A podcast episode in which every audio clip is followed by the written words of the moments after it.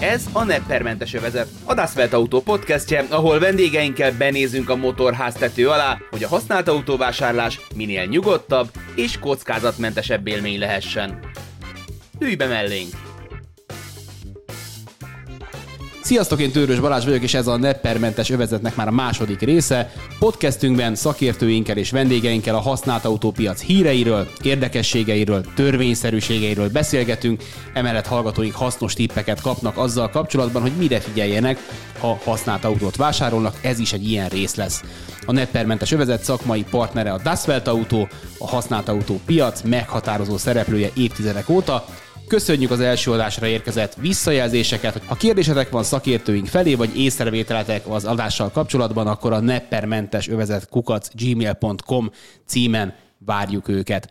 Mai vendégünk Frank György, a Dasvet Auto márkaigazgatója, és Karancsi László, a Porsche Buda használt autó értékesítője. Sziasztok! Egy újabb, izgalmas és olyan témával foglalkozunk, ami az elsőként kívánkozott az adásba, az elsők között mindenképpen egy olyan izgalmas, ennek ellenére sokak számára homályos hátterű kérdéssel fogunk ma foglalkozni, ami a Dasvelt autó és egyáltalán az autópiac mindennapjainak egyik meghatározó része, mozgató rugója, ez pedig a beszámítás, illetve az autóknak a beszámítási ára. Úgyhogy foglalkozunk ezzel a kérdéssel, járjuk egy picit ezt körbe, és Kezdjük rögtön az elején, mert ez szerintem egy nagyon fontos kérdés, hogy az ember az autójától kétféleképpen tud megszabadulni, három, hogyha a szakadékról lelökést is beszámoljuk. Az egyik az az, hogy eladja, a másik pedig az, hogy beszámítatja. És mi az, ami ilyenkor figyelembe kell venni és mérlegelni kell, hogy melyik megoldást választja az ember? Véleményem szerint a, a legfontosabb az, hogy mekkora rizikót vagyok hajlandó vállalni. A használható beszámítás rizikómentes. Tehát ott a nyugalmamat vásárolom meg azzal, hogy esetleg kevesebb pénzt kapok az autóért, ahhoz képest, mint amennyit a piacon látom, hogy kapni lehet érte, vagy amennyire mások gondolják, hogy el lehet adni a kocsit. Hogyha én magam akarom eladni az autót, akkor elég sok rizikónak teszem ki magam. Én elmondok most hármat, Laci biztos ki fogja tudni ezeket egészíteni. Az első nagyon nagy rizikó az, hogy kiadom az adataimat vadidegeneknek. Mert lehet trükközni, hogy találkozzunk mondjuk a benzinkúton vagy a áruház parkolójában, de az adásvétel szerződésben akkor is szerepelni fog az én lakcímem. És kérdés az, hogy akarom én azt, hogy ilyen, ilyen hát gyanús alakok tudják, hogy én hol lakom. És bármikor megtalálhatnak. Akkor egy másik, másik fontos dolog, eladok valamit, amiről igazából sem én nem tudom, hogy pontosan milyen állapotban van, sem a vevő nem tudja. Tehát nincs az autóról egy, egy állapotlap. És ezért nagyon sok vita keretkezhet a későbbiekben, hogy most ez rossz volt már, amikor eladtam, vagy nem volt rossz, amikor eladtam. Tele van az internet ilyen hírekkel, hogy visszahozzák az autót pár napon, pár órán belül, katalizátor, hogy nincs benne, ilyen hibája van, olyan hibája van, pénz, pénzt kérnek vissza javításra, akármi, csinálják vissza az egész adásvétel. Tehát, hogy, hogy olyat adunk el, amiről nincs papíron rögzítve, hogy pontosan mi is. És a harmadik dolog, ezekről majd utána részletesen is beszélhetünk, a harmadik dolog pedig a kellékszavatosság.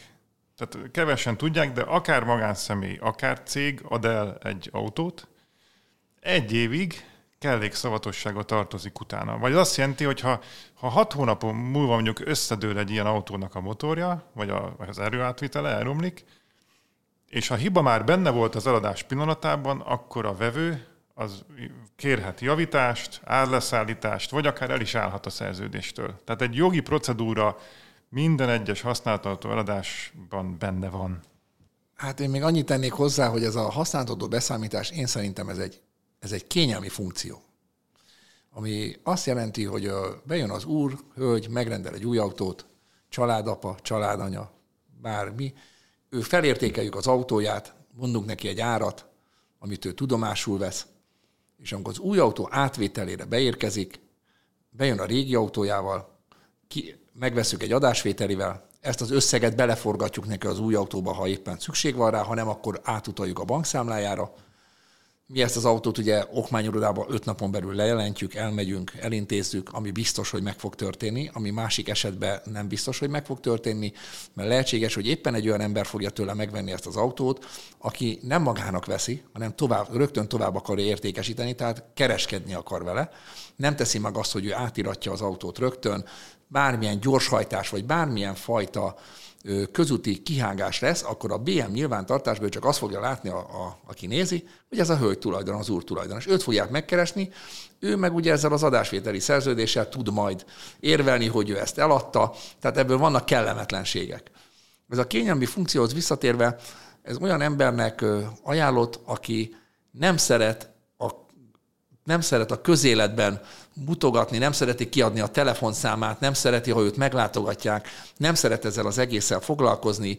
Ő tudja jó, hogy neki is van egy szakmája, nekünk is van egy szakmánk, leteszi az autót nálunk, átül az új autóba, áttesz egy kis csomagját, és elmegy vele. És tudja jól, hogy innentől kezdve az élete megy tovább. Hogyha ő ezt mást választ is, lehetséges, hogy több pénzt fog érte kapni, ami lehetséges, hogy ugyanúgy sikerül, és semmi változás nem lesz.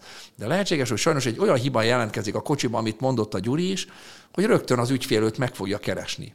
Nálunk ugye azért nem fogjuk mi őt már megkeresni, mert nálunk egy állapot felmérésen esik át egy autó, és mi ezt észre fogjuk venni már nagyjából ezeket a hibákat, mi megyünk ezzel az autóval, mi nem fogjuk megkeresni, de mi ezt belekalkuláljuk már a vételárba, hogy ezt az autón ezeket, ezeket meg kell javítani. Amikor ő ezt eladta az, az, az új ügyfélnek, mint magánember, ő értékesíti, ő ezt nem tudja elmondani a jövendőbeli vevőnek, mert ő se tud róla, hogy már ez és ez van a kocsin. Utána az az úr használja, beáll a motor, tönkre megy, eltörik valami, kifolyik, akkor vissza fognak hozzá menni, és vagy visszakövetelik rögtön az egész pénzt, vagy ha nem tudnak megegyezni, akkor polgári peres úton kereszt, talán négy év alatt sikerül elrendezni ezt az ügyet. A mi esetünkben, meg mi általában ezeket a hibákat mi felderítjük és észreveszünk, és jelezzük is neki, hogy sajnos ezek vannak az autón, de viszont tényleg mi kevesebb pénzt tudunk adni az autóért. El is szoktam nekik mondani, hogy miért. Mi ezt az autót ugyanúgy tovább fogjuk értékesíteni, fel fogjuk készíteni átadásra, át fogjuk nézni, ha kell, meg fogunk rajta csinálni egy-két dolgot, és mellette garanciát fogunk adni az autóra. A garancia azt jelenti, hogy ha hozzám visszahozza az úr az autót, hogy folyik a vízpumpa, akkor az ügyfélnek van egy bizonyos minimális költsége, a többi a mi költségünk egy évig vagy 30 ezer kilométerig. Amit ugye sajnos nekünk az árba kalkulálni kell, hogy mi kicsit kevesebbet adunk a beszámítandó autóért, mint amennyire el tudja adni, és ez már az ő döntése kell, hogy legyen, hogy ő inkább eladja magánkézbe az autót, vagy ő inkább ezzel nem akar foglalkozni, és behozza hozzánk. Ez különböző rétegű embereknek a döntése, de már volt nekem olyan is például többször, hogy mi mondtunk egy árat, az úr megvett tőlem egy autót, amit leasingre vett. Én mondtam neki, uram, próbálja meg jobban eladni az autót nyugodtan, és visszahívott két hét múlva, amikor már jöhetett volna az új autóért, hogy Laci, én már nem árulom tovább az autómat, mert olyan emberek jönnek hozzám, és mindenki csak szídja, heroltozza az autómat, hogy ez nem jó, az nem jó rajta, inkább akkor leadnám mégis hozzánk. Volt olyan úr, aki közölte, hogy ő sikerült, és eladta az autót. Ez ugye mindenkinek a maga döntése. Elhangzott egy pár év, érv, de volt még egy, Laci, amiről beszéltünk az előbb, a fizetés. Hogyha készpénzes fizetés van, ott milyen csapdák lehetnek? Ja, igen, hát a készpénzes fizetés például ugye hát a, a legrosszabb csapda, hogyha mondjuk aki eladja az autóját és nem tud rendesen számolni, vagy nem figyel oda, és már sajnos előfordultak olyan, olyan történetek, hogy véletlenül utólag még egyszer átszámolta, 500 ezerre kevesebb volt. Utána hívhatja már föl az ügyfelet, amikor elment tőle, hogy uram, én 500 ezer forinttal kevesebbet kaptam, amikor ott előtte ez nem törnék meg. A másik, amikor megvásárolunk mi egy autót, mi készpénzben nem nagyon fizetünk ki a pénztáron keresztül, már összegeket minden utalásra történik. Ez nekünk is egy biztonság. Ez azért kell ez a biztonság a mai világban, mert nagyon sok ember nem tudja, hogyha neki egyszer volt például valami hitelkártyája, és nem fizette be a hitelkártyán az összeget, és nem is szól a bank, nem is kap róla levelet, nem is tud róla, nem fizette be a telefonszámlát, és átment egy másik céghez, ő nem tudja, hogy neki tartozása van, és amikor az ember elmegy az okmányirodába, közlik vele, hogy ezen a kocsin egy végrehajtás van. Ezen egy bírósági végrehajtás van, ezen ennek a foglalása van, nem fizette be a súlyadót, nem fizette be a kötelező biztosítást, és akkor az új ügyfél elmegy ugye a, az okmányirodába, nem írják át az autót. Ugye hát ez is, egy, ez is egy rizikós faktor. A mi esetünkben mi ezt ugye rögtön kivisszük az okmányirodába, meg, és megpróbáljuk átiratni a mi nevünkre. A Das Welt Auto egy rendes hely. Ilyen jó podcastet támogat. Viszont adnál is van figyelni valója az embernek, hogyha beszámítad, de mondjuk nem egy Das Welt autó presztízsű, múltú, hátterű márkakereskedésről van szó. Amikor az azt mondja az ember, hogy jó, én nem akarom kitenni magamat a magánszemélynek való értékesítésnél, stb., hanem mondjuk azt mondja, hogy egy hozzám közeleső XY nevű kisebb kereskedésnél próbálkozik beszámítással, akkor ott mire kell figyelni, hogy ne járjon valaki rosszul? Én abba, bocsánat, most én kezdtem. Egyetlen egy nagyon fontos dolog van ott, hogy ne hagyja ott bizományba soha az autót. Vagy adja el annak a kereskedésnek, tehát a kereskedés vásárolja meg tőle ezt az autót, fizesse ki neki a pénzt. Bizományban ne hagyja ott ki. Mert a bizományban mindig ő fog jogviszonyba állni a vevővel. Ha megvásárolja a kereskedéstől az autót, akkor az a kereskedés fogja eladni az autót, akkor már ő áll jogviszonyba a vevővel. És hogyha bármi probléma lesz az autóval, akkor a kereskedés azt fogja mondani, uram, hát mi ezt bizományba árultuk. Keresse meg a volt tulajdonost. De hát én nem tudom, hogy, hogy hol, hol lakik. Az adásvételben nézze meg, benne van. És ezzel az a kereskedés letudta a hátáról a bajt. Míg amíg ő fölvásárolná ezt az autót, akkor aki megveszi az autót, az a kereskedéssel van jogviszonyban hozzá fog visszamenni. Tehát mindenképpen adja el az autót, és ne bizományba hagyja ott. Az én véleményem szerint. És akkor amit előbb kifejtettél, az azt jelenti, hogy nálatok, akik bevizsgálják az autókat, azok kvázi egy olyan típusú felelősséget vállalnak, hogy ugyan még ilyenkor is megtehetnétek, hogy ha mondjuk kiderül valami rejtett hiba, akkor visszamennétek, de mivel ti végigvizsgáltátok az autót, és ez lehet, hogy elkerülte a figyelmeteket, az innentől kezdve a ti saratok veszteségetek, és ezt is kalkuláljátok valahol. Ez 80%-ban igaz. Mert hogyha mi nem veszük észre, hogy folyt belőle az olaj, akkor mi hibánk, vagy ha bármi olyan, ami, ami szemmel látható. Egy, meg még megyünk vele próbakört is, tehát a váltót is megnézzük. Egyetlen egy dolgot nem tudunk megállapítani soha. A kocsinak van-e motorolajfogyasztása, vagy nincs mert a kocsi ugyanolyan gyönyörűen megy, ugyanolyan jól megy, és ezt nem tudjuk megállapítani. Ebbe az es, egy esetbe szoktunk azért már sajnos, én nem dolgozok régóta, egy 27 éve, négyszer-ötször maximum előfordult, hogy a kocsinak már magasabb volt az olajfogyasztása a megengedetnél, és amikor az ügyfél alatta nekünk az autót ezt nem közölte. És sajnos ezt mi nem látjuk, ez, ez nekünk egy nehéz kérdés, mert utána eladom egy ügyfélnek, és ezer kilométer múlva szól, hogy két liter olyat bele kellett tölteni, akkor azért mi is nekünk is végig kell azt gondolnunk, hogy ahhoz az ügyféltől, akitől vettük, annak ezt tudnia kellett. És ő ezt valamilyen oknál fogva elfelejtette elmondani. De ez nagyon-nagyon kirívó eset, tehát ez nagyon kevésszor fordul elő, de ha például bármi műszaki meghibásodás van, elkezd, tönkre megy a váltó, tönkre megy valami, ezzel már mi nem keressük meg a, a, az ügyfelet, mert abban az esetben, amikor leadta, akkor ez még, akkor ez, ez jó volt, ez, ez, ez jól működött, meg a többi funkció, egyedül ez a, ez a motor olajfogyasztás szokott kérdéses lenni, ami sajnos ritkán előfordul, nagyon-nagyon ritkán. Még egy nagy csapda van, ez pedig az, hogyha beadjuk egy ismeretlen kereskedéshez, akit nem tudjuk, hogy hogy működik, hogy amikor az autót ők eladják, akár bizományba, hogy a, nem jelentik le az okmányirodába az eladást. Tehát hivatalosan az az eljárás, hogyha egy autót eladunk, akkor mind a vevőnek, mind az eladónak el kell menni az okmányirodába, és be kell mutassa az adásvételi szerződést. Hogyha az eladó ezt elmulasztja, mert nagyon sokszor abból indulunk ki, hogy jó, hát aláírtuk a szerződést, itt a pénz, odaadtam a kulcsokat, a forgalmi törzskönyvet, az autót, kész, elfelejtjük a történetet. De nem. Tehát, hogy innentől még van egy fontos lépés, az okmányiroda. Vagy ha ez elmarad, az új tulajdonos mondjuk lusta, és nem írja át a nevére az autót, utána egy rettenetes procedúrába keveredhet az ember. Mert mi történik? Az okmányiroda szerint még mindig mi vagyunk az autó tulajdonosai, az eladó.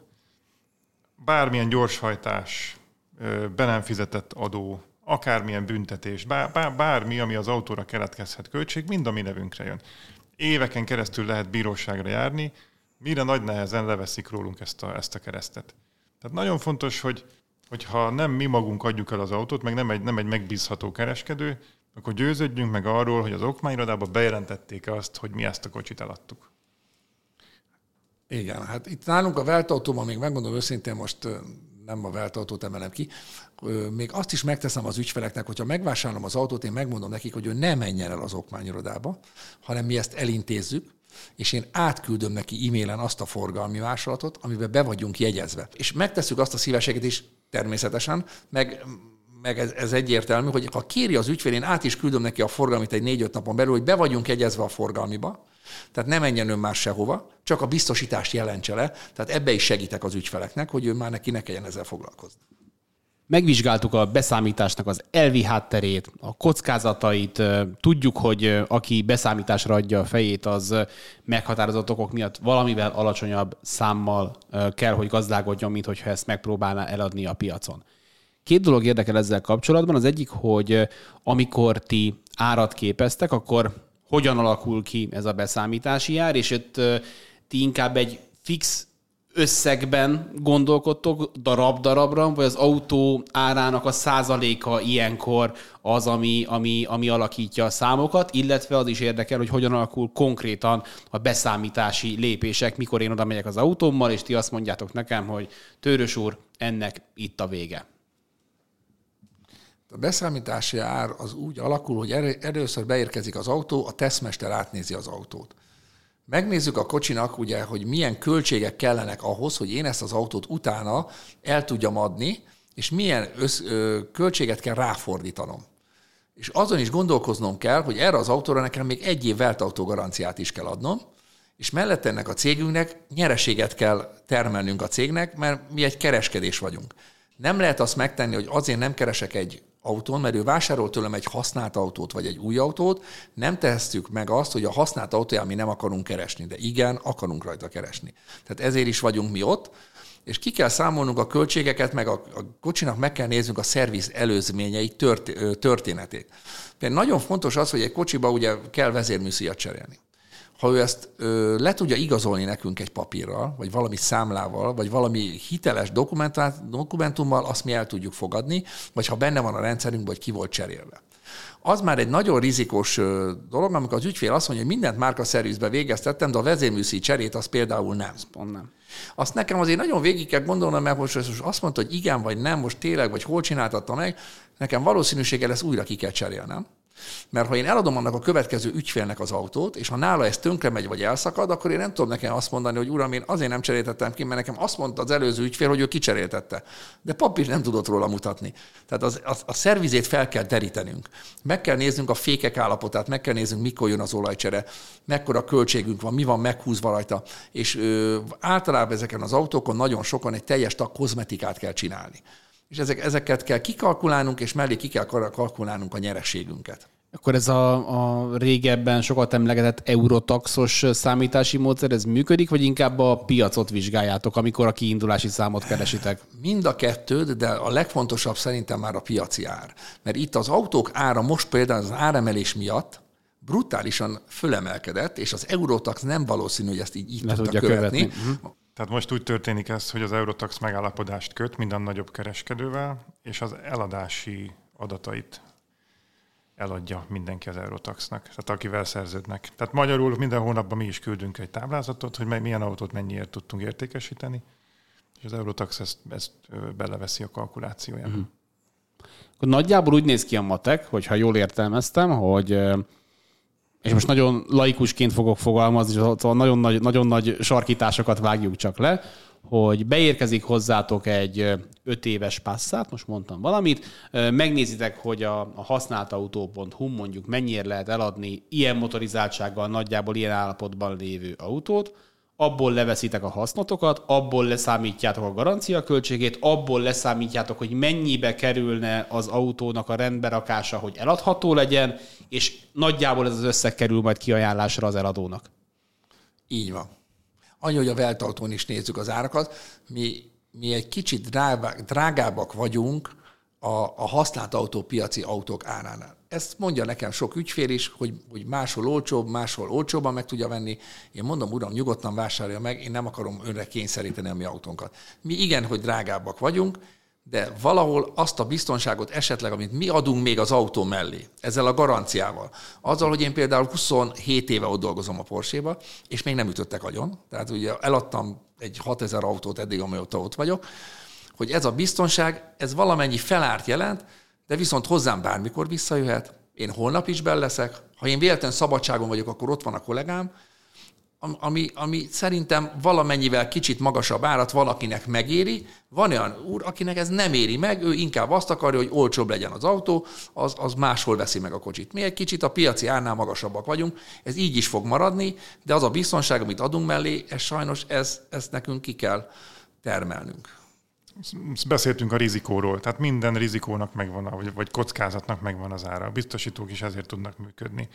Tehát, hogy ha le akarunk dobni magunkról kockázatot, akkor annak valamennyi költsége van. Tehát, hogy ez sajnos nem működik máshogy. És mindenkinek ezt kell mérlegelni, hogy az a két 300 ezer forint, vagy 400 ezer forint, mondjuk attól függ, hát milyen értékű autóról beszélünk, az esetleg, hogyha többet kapok érte nepperektől, vagy, vagy vállalom-e azt, hogy esetleg 15. vevő fogja megvenni a kocsit, az első 14 az herótozza, hogy nem vernek át a fizetéskor, hogy nem hozzák vissza, hogy mindenféle baja van, hogy fél év múlva nem jönnek vissza, hogy, hogy ez meg az rossz rajta.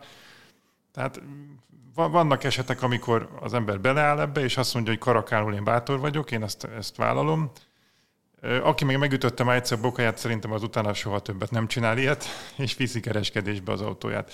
Egyébként az látszik, hogy a Magyarországon eladott autóknak durván a, a háromnegyed része, az még mindig magánemberek között cserél gazdát hivatalosan. És miért mondom ezt, hogy hivatalosan? Azért, mert nagyon sokan foglalkoznak ilyen, ilyen zugkereskedőként autóforgalmazó, vagy autóértékesítéssel. Tehát, hogy nem alapítanak rá céget, hanem, hanem különböző a család összes személyének a nevére írják autót, és úgy értékesítik. Legtöbbször kintről behozott autókról van, van szó, tehát nem nem hivatalos kereskedésként ír, írják át az autót és adják el, tehát ezek nem jelennek meg a statisztikában. És amiket Laci említett, amikor bizományban vannak az autók, az is ugyanaz a kategória? Tehát az, azok az is, mag, az is magánemberneként az is jelenik személyes, így van, tehát hogy az, az se látszik. És ez, azt kell, hogy mondjam, hogy ez, ez az elmúlt tíz évben mindig ez volt az arány. Tehát három negyed rész magánszemély, negyed rész az kereskedén keresztül. Viszony, viszonylag pontosan mérhető ez, mert a kereskedők egy úgynevezett 50-10-es engedéllyel rendelkeznek, az azt jelenti, hogy ők nekik nem kell az okmányirodában illetéket fizetni az átírásért, vagy azért beegyezzék magukat. Tehát minden évben látjuk azt, hogy minden havonta kapunk jelentést erről, hogy a 50-10-zel hány autót írtak át. Azt még meg lehet említeni, hogy a hazai autóállomány, vagy az átírásoknak a, ugyanez az aránya a, a kormegosztás szerint. Tehát, hogy a negyed része az 10 évesnél fiatalabb, három negyed része pedig 10 éves vagy annál idősebb. És én azt gondolom, hogy elsősorban az idősebb, kisebb értékű autóknál jellemző az, hogy magánszemélyek között köttetik az adásvétel, és minél jobban fölmegy az autó értéke, annál inkább a rizikót az emberek leadják magukról, és kereskedőnek adják el. Összességében elmondható, hogy azzal, hogy valaki beszámításra adja a fejét, van egy viszonylagosan jól kalkulálható, illetve jól látható, mert látni fogja ő is a különbséget attól, amit mondjuk a Laci ajánl neki, vagy amit esetleg kaphatott volna érte, viszont annál rosszabbul nem fog járni, jó eséllyel, ha csak nem ugye motor olajfolyása van, mert akkor 27, év, bocsánat, 27 évente hatszor lecsap rá Laci, de szóval gyakorlatilag ezt a kockázatot vállalja, és itt a vége ezzel szemben, amikor nem ezt a megoldást választja, akkor egy olyan kitettsége és olyan kockázata van, ahol ennek az összegnek akár a többszöröse is, is bánhatja. Igen, ez az egy, igen, amit mondta, ez a motorolajfogyasztás, de például ott is megoldható, mert ha nekünk elmondja, amikor behozza az autót, akkor mi úgy fogjuk kalkulálni az árat, hogy mi meg tudjuk ezt csináltatni. És ha ezt megteszi velünk, akkor igaz, hogy kevesebbet fog kapni az autóért, mint ami piacon eladja, és nem mondja meg, akkor biztos, hogy vissza fognak hozzá menni, az meg nagyon kellemetlen. De ha nekünk esetleg ezt elmondja, mi kalkulálunk egy kevesebb árat, mint amit ő gondolt, de le van neki tudva a régi autója, tudja hogy beleírtuk a szerződésbe, hogy ez a baja az autónak, így vettük meg, nem fogunk hozzá visszamenni. Ha te, tegyük föl, még annyi ötletet adok most a ellenségevek, ha valaki elad egy ilyen autót, és van egy ilyen dolog, és ő szóban elmondja a vevőnek, az nulla. Ez bele kell írni az adásvételi szerződésbe. Mert utána jön a veszekedés, hogy elmondta, nem mondta el, miért mondta el, nem így mondta el, nem ezt mondta el. Ha nem írja bele, és, és sajnos vannak olyan vevők, akik ezzel vissza fognak élni, én erről nem tudtam, és akkor elindul ez a herce-hurca, és ami vagy bíróság lesz, vagy valami más úton, módon lesz végre elvégezve a feladat. Ígértük, hogy minden adásban próbálunk majd valami tippet, trükköt a, a lehetséges, potenciális használt autó piacra lépőknek adni van valami, lemosom, polírozom, tripla Wunderbaumot teszek bele, ami a beszámítási árat egy Dasvelt autó szintű kereskedésnél tudja pozitívan befolyásolni? Hát én egy biztos tippet mondok, ez pedig az, hogy minden javítási számlát tegyünk el. Tehát ha az autónak van egy igazolható szervizmúltja, az sokkal többet ér a csillogó-villogó állapotnál. Mert az ember, amikor használt autót vesz, akkor szervizmúltat is vesz. Tehát nem csak azt a magát a vasat nézzük, hanem azt, hogy az hogyan volt karbantartva. Mert ha nem volt karbantartva, akkor lehet, hogy semmit nem ér. Ha meg jó karban volt tartva, akkor sokat ér. Tehát az egyik legfontosabb dolog, amit tehetünk, hogy meg akarjuk őrizni az autónk értékét, hogy tegyünk el minden szervizmunkának a dokumentációját. Én még annyit segítenék ez a szerviz dokumentáció kapcsolatban. A vezérmű szíj cserét kizárólag számlára szabad elvégezni. Mert ott például lehet, hogy a szerelő ügyes, nagyon-nagyon ügyes, de az anyaghiba is fellép. És egy vezérműszí szakadás az egy autónak az értékét nullára tudja vinni, vagy még, még annál is. Tehát még a bontóba tudja rögtön leadni, mert nem ér, nem ér annyit az autó. Mert akiktől ők vásárolják az alkatrészt, és ott hivatalosan van beszerelve, akkor anyaggaranciát vállalnak. Ha nem kér róla számlát, akkor az, aki eladta az alkatrészt, nem fogja elfogadni, a szerelőhöz nem tud visszamenni, mert azt fogja mondani, hogy ez van. Tehát én szerintem ez az egy nagyon fontos van egy autóban, az a lelke, olyan, mint az embereknek a szíve, hogy azt mindig számlára csináltassuk meg.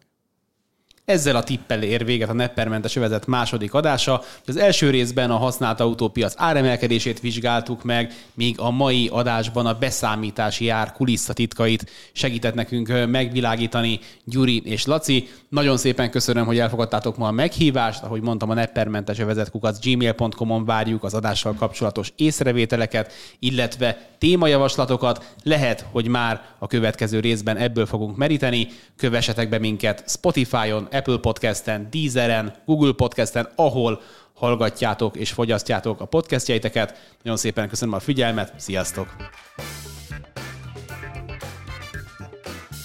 Ez volt a Neppermentes övezet, a Das Welt Auto podcastje. Legközelebb is segítünk megtalálni a kiutat a használt autó vásárlás útvesztőjéből. Hallgassatok minket, majd akkor is. Addig pedig kövessétek a Das Welt Auto Magyarország Facebook oldalát további érdekességekért és megbízható modellekért.